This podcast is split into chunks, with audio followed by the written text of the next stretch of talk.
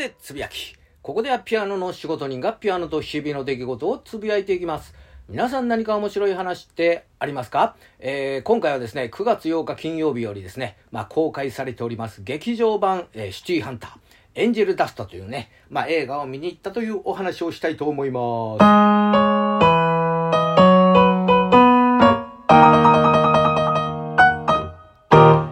これくらいやったら著作権に当たらんかなと思って、えー、まあ勝手に、えー、想像して、まあ引いたわけなんですけども、まあシティハンターですね。凄腕の、えー、スイーパー、始末や、えー、サイバー寮のね、活躍するお話と、えー、いうことで、約4年ほど前にですね、まあ劇場版シティハンター、えー、新宿プライベートアイズと、いうのがあったわけなんですけども、まあこれもね、えー、僕見に行きまして、えー、僕はですね、まあ小学校から中学にかけてですね、まあシティハンター、えー、それからね、2、3、それからナイティワンというね、えー、アニメがありまして、それがね、ものすごく、えー、人気だったんですけども、まあその4年前の、えー、劇場版シティハンター新宿プライベートアイズではですね、まあそのね、シティハンターの、えー、1、2、3、ナイティワンのですね、オープニング、エンディング曲をですね、こう、ストーリーの中にバンバンバンバン、えー、突っ込んできて、おおここでこのオープニングかけるか、ここで、あこのエンディングかというので、ちょっとまあ盛り上がったということなんですけども、まあ今回はね、え、タイトルがまあエンジェルダストと、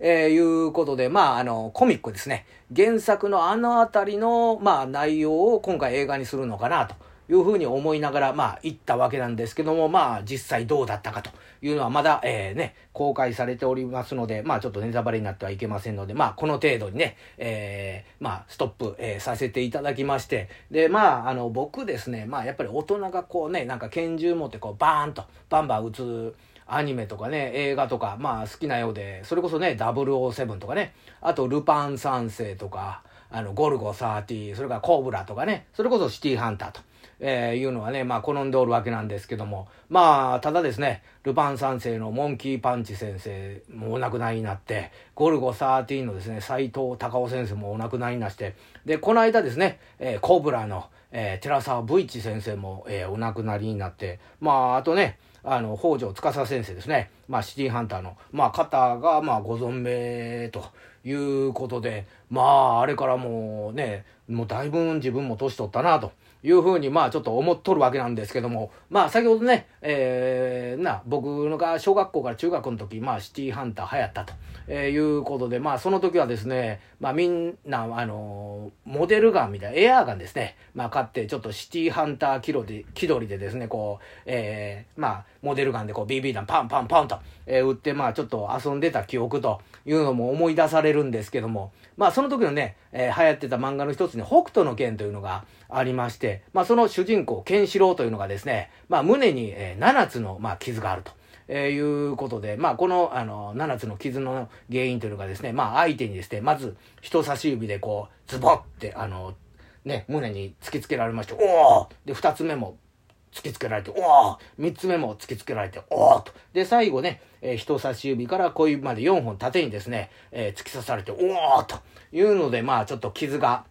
あったんですけども、まあちょっと僕もですね、エアーガンでこの7つの傷、あの、つけることできへんかなというのを思ってですね、ちょっと自分の胸にですね、エアガンをこうね、当てて一つ目、はっはっはバンうー二つ目、はっは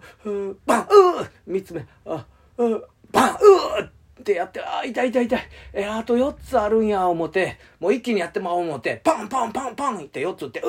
ーってなったんですけども、えー、ね、まあその瞬間、あケンシロウがまあ傷つけられたやり方と一緒やと。いうことで、まあね、突き刺した相手も、まあこんな気分で、あの、あい、ね、ケンシロウに指突き刺したんかなというのをちょっと思ったというお話ですね。多分4年前にもね、新宿プライベートアイズのシティハンターの劇場版の時もしたと思うんですけども、まあちょっと4年ぶりということで改めてお話をさせていただきましたということで、シティハンターね、えー、絶賛上映中ということで、